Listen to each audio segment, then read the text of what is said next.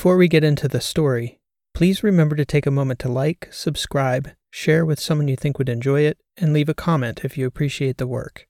Your feedback is important. You can also find links in the description to my website, bookstore, and other great stuff.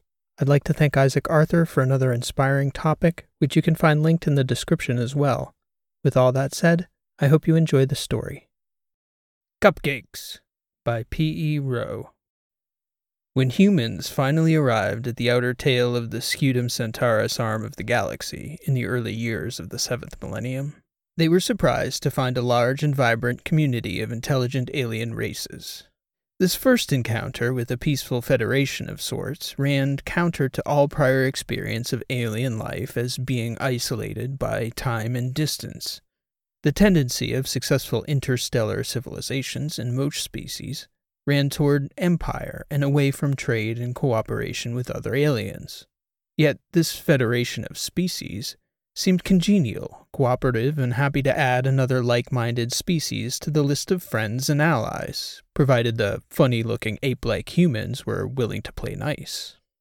Having calmed down quite a bit on their long progression across the galaxy, and given the number of and the technological prowess of these Federation species, the humans were quite happy to talk and trade instead of fight. The Federation members, for their part, found the humans to be a promising applicant for membership. The humans seemed industrious, eager trading partners, friendly and quite clever, and, perhaps most importantly, it was discovered that the humans possessed a sense of humor.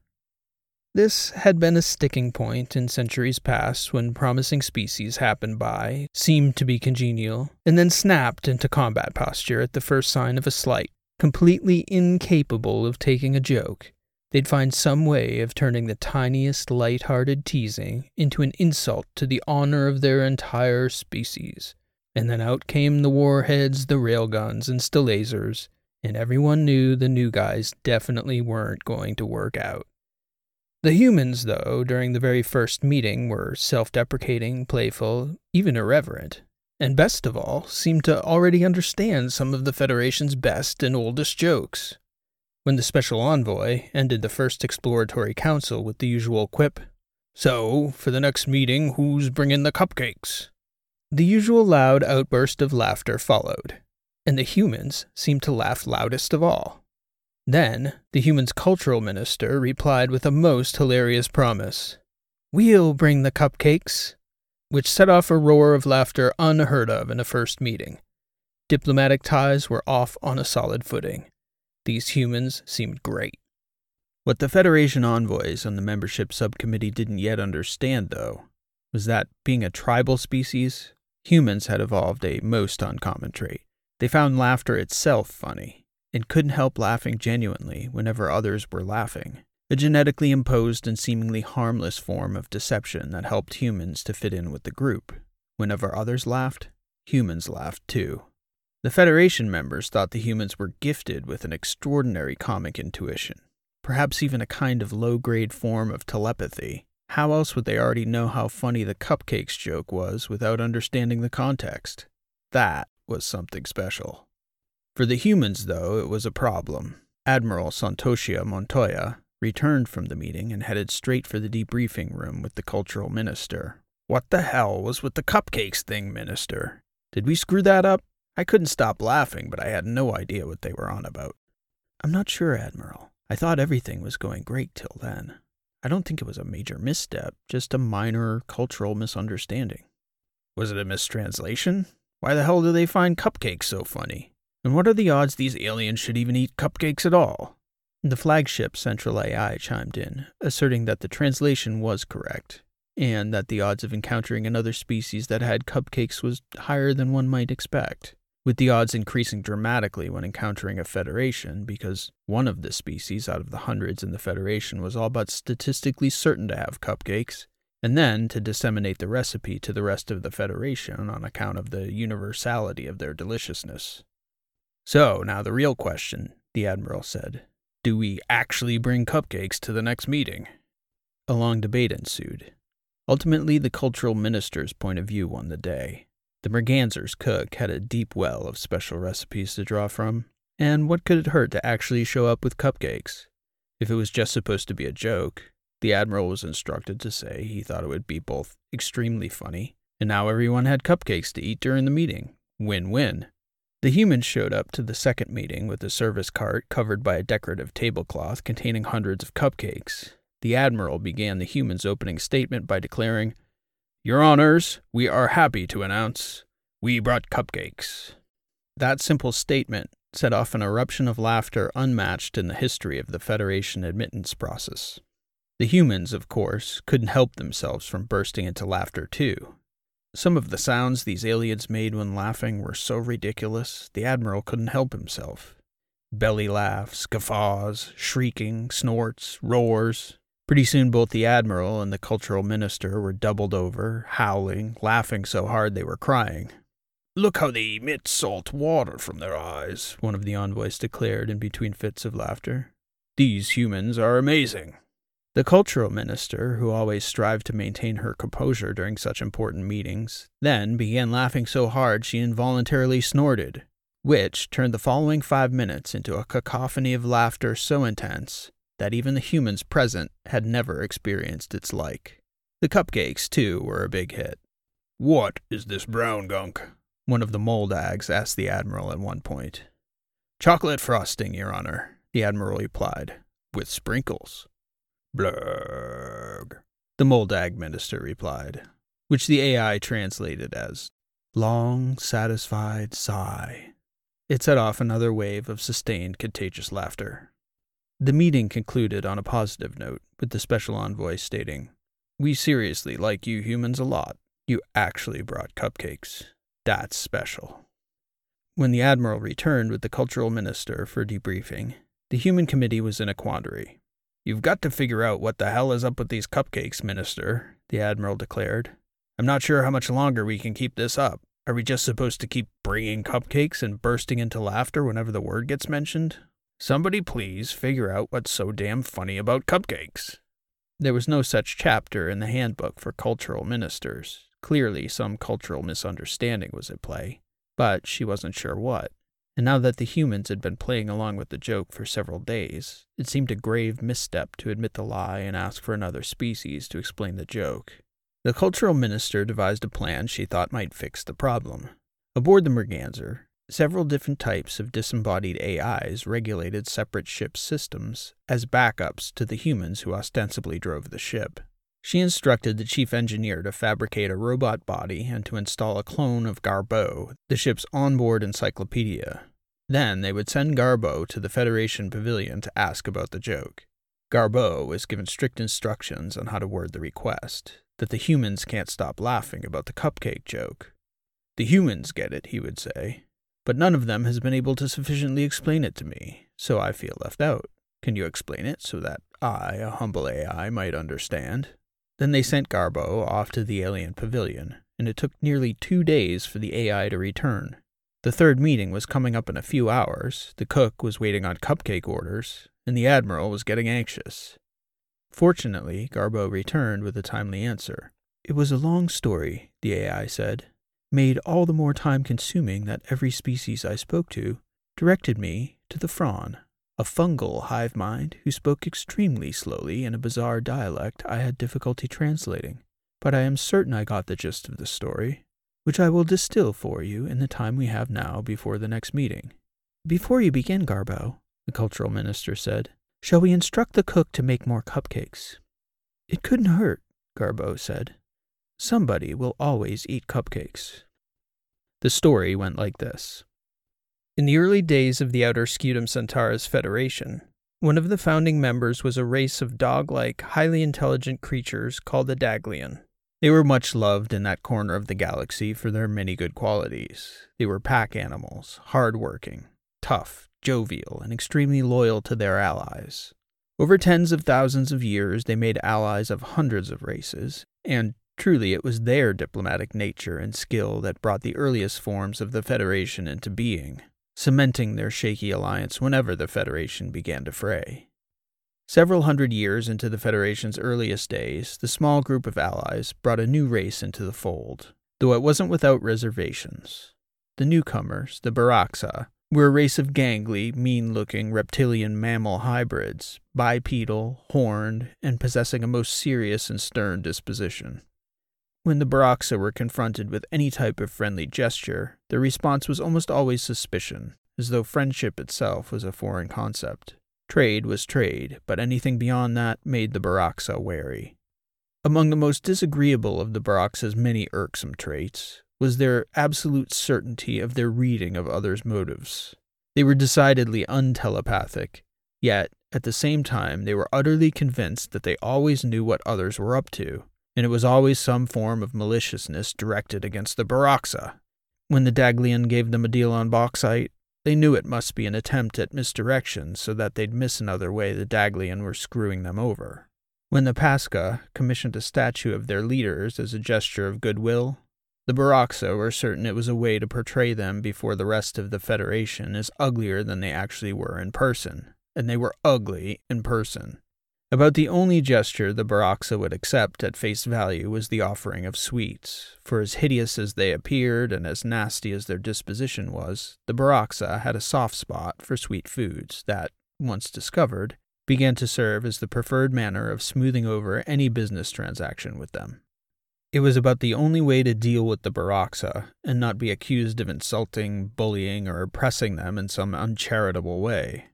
The cost of doing business with the Baroxa became the market cost plus some form of sweets, which always went unreciprocated. As the Federation expanded, it became a cultural guideline that was passed on to all new species always give a Baroxa sweets. In the middle of the third century, after the Baroxa joined the Federation, a new species made the mistake of conducting a territorial negotiation with the Baroxa without bringing cakes, cookies, or candy to sweeten the deal, and the Daglian were called to mediate the uproar that followed.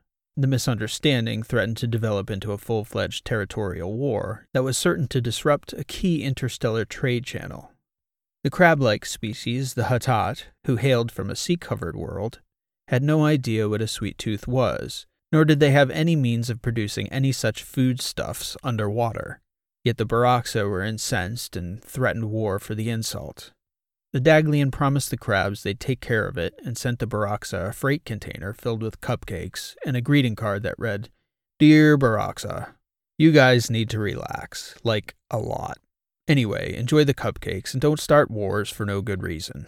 Your friends, the Daglian. The Baroxa ate the peace offering, but they took the gesture as an insult to their honor. They responded by launching a sneak attack against the Daglian to avenge the perceived slight. In the military sense, the Baroxa's attack was devastating, crippling the shipyards of the Daglian's home system, irradiating about half their homeworld, and killing an uncountable number of the friendly Daglian civilians, which some estimates placed at nearly half the species. What the Baroxa didn't account for, being the self involved and short sighted species that they were, was that the Daglians' loyalty to their friends and allies meant far more than the Baroxa could have calculated. Rather than turning on the bested and weakened Daglian, as the Baroxa expected and would have done themselves, the Federation members rallied to the Daglian cause, blockading the Baroxa from access to resources and cutting their warships to pieces at every opportunity. The Baroxa found themselves isolated, beleaguered, and besieged by every race in the Federation, who'd all had enough of the Baroxa and their obnoxious ways. Within five years, there was almost nothing left of the Baroxa's fleet, and their homeworld was little more than a ball of smoldering ash. They hadn't a friend left in the galaxy. The final intelligence report from the Hori, an outlying species on the very edge of the Scutum Centaurus arm of the galaxy, was that what remained of the Baroxa fleet was seen fleeing into the intergalactic void, a plume of smoke trailing ignominiously behind them. The Federation left it up to the Daglian to decide whether they should be pursued and eliminated.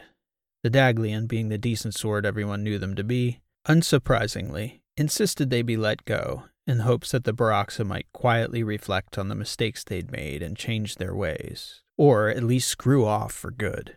For a while, it became a common expression when one species or other was being disagreeable in negotiations that they were acting like a Baroxa, or would tell others, We don't want to be a Baroxa here, but that price is outrageous.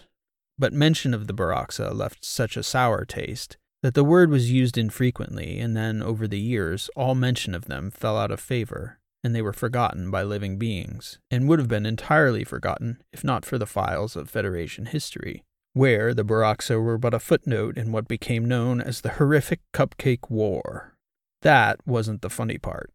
What became of the Boraxa was unknown for nearly 13,000 years, until a strange looking traveler appeared in the Daglian system in a junker of a ship claiming to have vital information of the gravest nature. The stranger claimed to be Boraxa and was perplexed when the response he got to that statement was, You're who? I'm of the Boraxa, he said. Your mortal enemies. The odd looking, malodorous fellow was brought before the Daglian Chancellor. I didn't know we had any mortal enemies, Fabian, Chancellor of the Daglian, responded. But thanks for stopping by. We're not really that concerned. You should be, the stranger said. If only you'd allow me to tell you of the ungodly wrath headed your way, you might be inclined to take precautions. Very well, Fabian said. Pull up a chair and help yourself to some tea and scones, friend. I like a good story. The stranger claimed to be a Boraxa named Ciro. He only wished to prevent another ill fated war with the Daglian, which he suspected wouldn't end well for either species. Why would your species want to make war on ours? Fabian asked. The stranger went on to explain the history between their species, which the Chancellor's historian was able to corroborate in a 13,000 year old entry that mentioned something about cupcakes and a nasty race of fellows that looked an awful lot like this mysterious stranger. Go on then, Fabian said. Tell us why you guys are angry at us now. Angry apparently didn't begin to touch the way the Boraxa felt about the Daglian. They had retreated into interstellar space following their defeat in the horrific Cupcake War. The defeat had left them in dire conditions. The Boraxa had managed to cobble together enough antimatter from their warships to power a modest sized stealth habitat. They'd been unsure whether the Federation would pursue them, so they had prioritized stealth. Their habitat gave off no light no energy signatures, and was undetectable in the dark of intergalactic space, where they attempted to lie low for long enough to escape the pursuit of the Daglian and their allies. Then, once forgotten, they planned to strike at the heart of the Federation and have their revenge. The plan, according to Ciro the Stranger, was to unleash an energy weapon that disrupts the bonds in carbon atoms, which theoretically would dissolve all living creatures in the beam's wake, Ciro stated the weapon had already been developed and was en route to the Daglian system as they were speaking. You guys are still mad over something that happened 13,000 years ago? Fabian asked the stranger. Ciro explained that the Boraxa weren't just upset about the war. No. The malodorous stranger described the conditions the Boraxa had been forced to endure on their intergalactic sanctuary. Things had not been pretty for the Boraxa. First off, their hawkish and aggressive posture at the start of the war with the Daglian had taken a great toll on their home planet's ecosystem, even before the Federation allies had besieged it. By the time it became necessary for the Boraxa to flee into interstellar space, there was hardly enough life remaining to sustain a food cycle. What was left consisted of three species that were hastily crammed into a cargo cruiser when the Boraxa fled. The Boraxa retreated into the black of intergalactic space several light years from the outer star systems of the galaxy, where they disassembled their fleet and reconstituted it as a moon sized habitat invisible to the EM spectrum. They didn't lack for the technology to sustain themselves in the deep of space. What they lacked was biological matter beyond what they carried with them into the deep.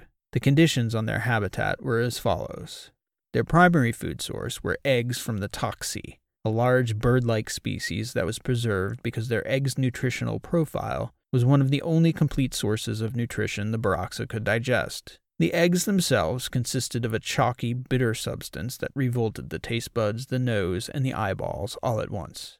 Each meal became a solitary gag inducing ritual because if two Baroxa gathered to eat, the sight of the other consuming the vile eggs would induce an endless self reinforcing cycle of retching, hacking, and cursing as they struggled to hork down the toxy egg's disgusting, chalky white phlegm. The birdish toxy that produced the eggs were a peculiar species that alternated sleep between the two hemispheres of their brains, such that the toxy seemed to never fully sleep. But a truer description would be that they were always half awake. With half their brains switched off, they relied on cries and signals from their packmates for group safety. They produced a constant stream of outlandish squawks that established a baseline every 10 seconds or so, each toxie bird emitting a deafening high honk that transmitted to their compatriots that all was well. In the early days on the Boraxa refuge, the few remaining biologists worked furiously to disable the incessant honking, only to find that no matter the methodology, whether it was lobotomizing, genetic modification, surgical removal of the vocal cords, or deafening the animals, in each case the animals would simply lie down and die without the steady squawking assurance that all was well in the pack. Many of the Boraxa in those early years threw themselves into the antimatter chamber to escape the din of the egg laying, squawking toxie birds. Nearly as awful as the toxie themselves was their food source, which came from a vegetable misnamed jagfruit. The foul smelling, reddish gourd like vegetable, once cracked open by the beaks of the lanky toxie birds, emitted a foul cloud of stank that hung in the air of the habitat's decks for hours on end, such that within weeks of the habitat's completion, the stench was omnipresent and forever inescapable. And if the toxie neglected to crack open the jagfruit gourds on their own, the suppurating gourds would burst, spilling out their seedy guts to the decks of the habitat, leaving a long fetid stink that hung in the area for months before dissipating back to the noxious baseline. The last of the three species that came with the Baroxa to their antimatter globe was a type of feather flea that hitched a ride on the squawking toxie birds. The fleas seemed to cause the Toxie no noticeable issues, as they'd co evolved on the Boraxan homeworld. But, lacking a natural predator on the extragalactic habitat, and in need of a further food source as their numbers flourished, the bird fleas quickly evolved to feed on the Baroxa themselves, causing a piercing bite that incited an unstoppable flaming itch that didn't abate for weeks on end.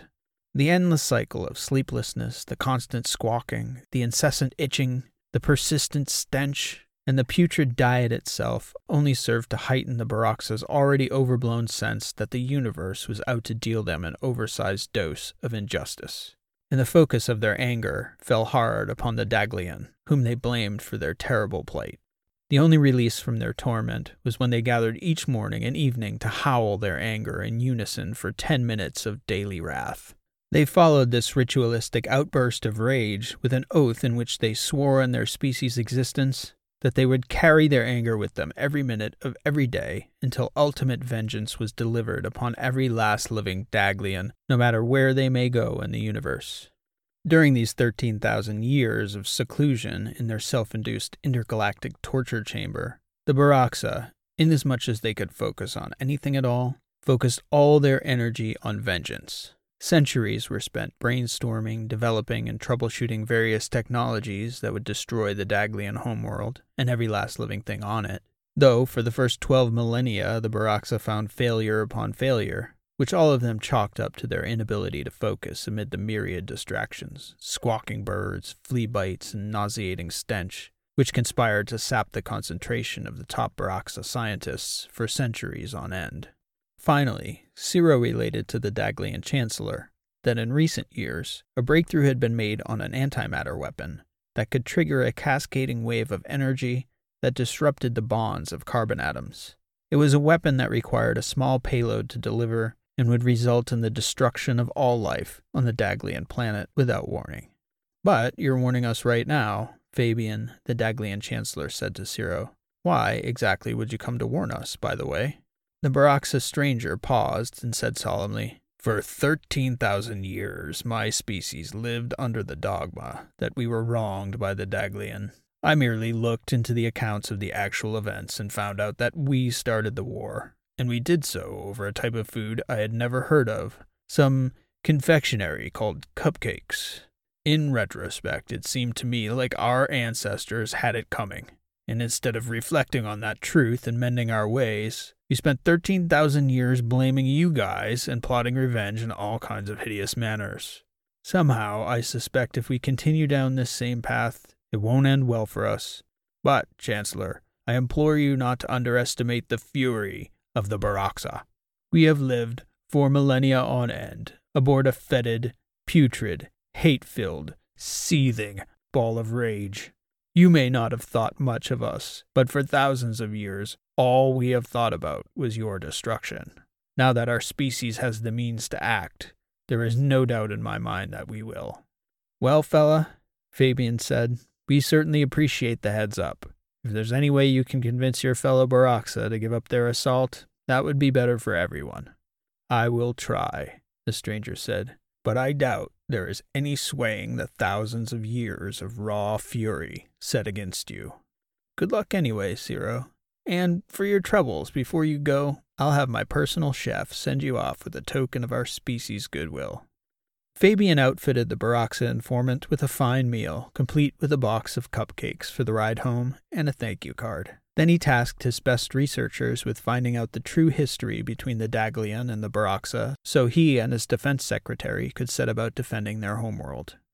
When the Baraxa attack came months later, the results were devastating. The bomb was delivered by a single stealth ship that snuck between the Daglian satellite network. The warhead set off a chain reaction in the atmosphere that took apart every carbon bond on the planet, including graphene structures, igniting a furious wave of heat and destruction that completely devastated the Daglian homeworld's ecosystem. The loss was total, and no sign of the Daglian remained. The Baraxa, exulting in their victory, waited patiently for the heat from the energy wave to dissipate. When the atmosphere finally cooled, the Baraxa donned spacesuits and began to search the ashen landscape. They celebrated their triumph. They danced on the flaming ruins of the Daglian civilization, they crowed about their triumph. Never had the Baraxa in their species' history enjoyed a day as much as this one. In the center square of the now demolished Daglian capital city, the Baraxa found a gigantic tungsten cube. On the side facing the open city square, there was a button with an engraving beneath it that read, Dear Baraxa, push to open. The Baraxa leader was summoned to the square. They were perplexed, but not suspicious. After all, the Baraxa were so self absorbed that they believed the Daglian had been as much obsessed about them as they had been with the Daglian. It made sense to them that their mortal enemies would have their name on a monument to a 13,000 year old enemy. The Baraxan leader pushed the button, and the thick tungsten cube opened slowly, revealing a hollow room whose interior had been unaffected by the cascading heat wave. The room was empty but for a podium with a small box, on top of which was a paper envelope with a greeting card inside. The Baraxa leader read the card aloud to the troops and civilian leaders who had crowded into the room to see what was inside. The card read, Dear Baraxa, we understand that you guys have had a tough run of luck over the last 13 millennia. Way back when you first tried to incinerate our planet, we researched ways to prevent such a thing from ever happening again. We recently succeeded in transferring our consciousness to a higher plane. As such, we no longer have any use for our bodies, our star, or our beautiful home planet. Because you've suffered so much over the years, we figured the least we could do to alleviate your suffering was to leave our beloved homeworld for you to enjoy. We think you'll like it. Try not to make too much of a mess. Your friend, Fabian, Chancellor of the immortal Daglian of the higher planes of existence. P.S. As a final token of our goodwill, please enjoy a box of my personal chef's finest cupcakes. The cupcakes were the final insult. It drove the Baraxa into such a fit of rage that they began to tear each other limb from limb, each blaming the other for the strategic failure that had led them into the folly of annihilating another perfectly good homeworld.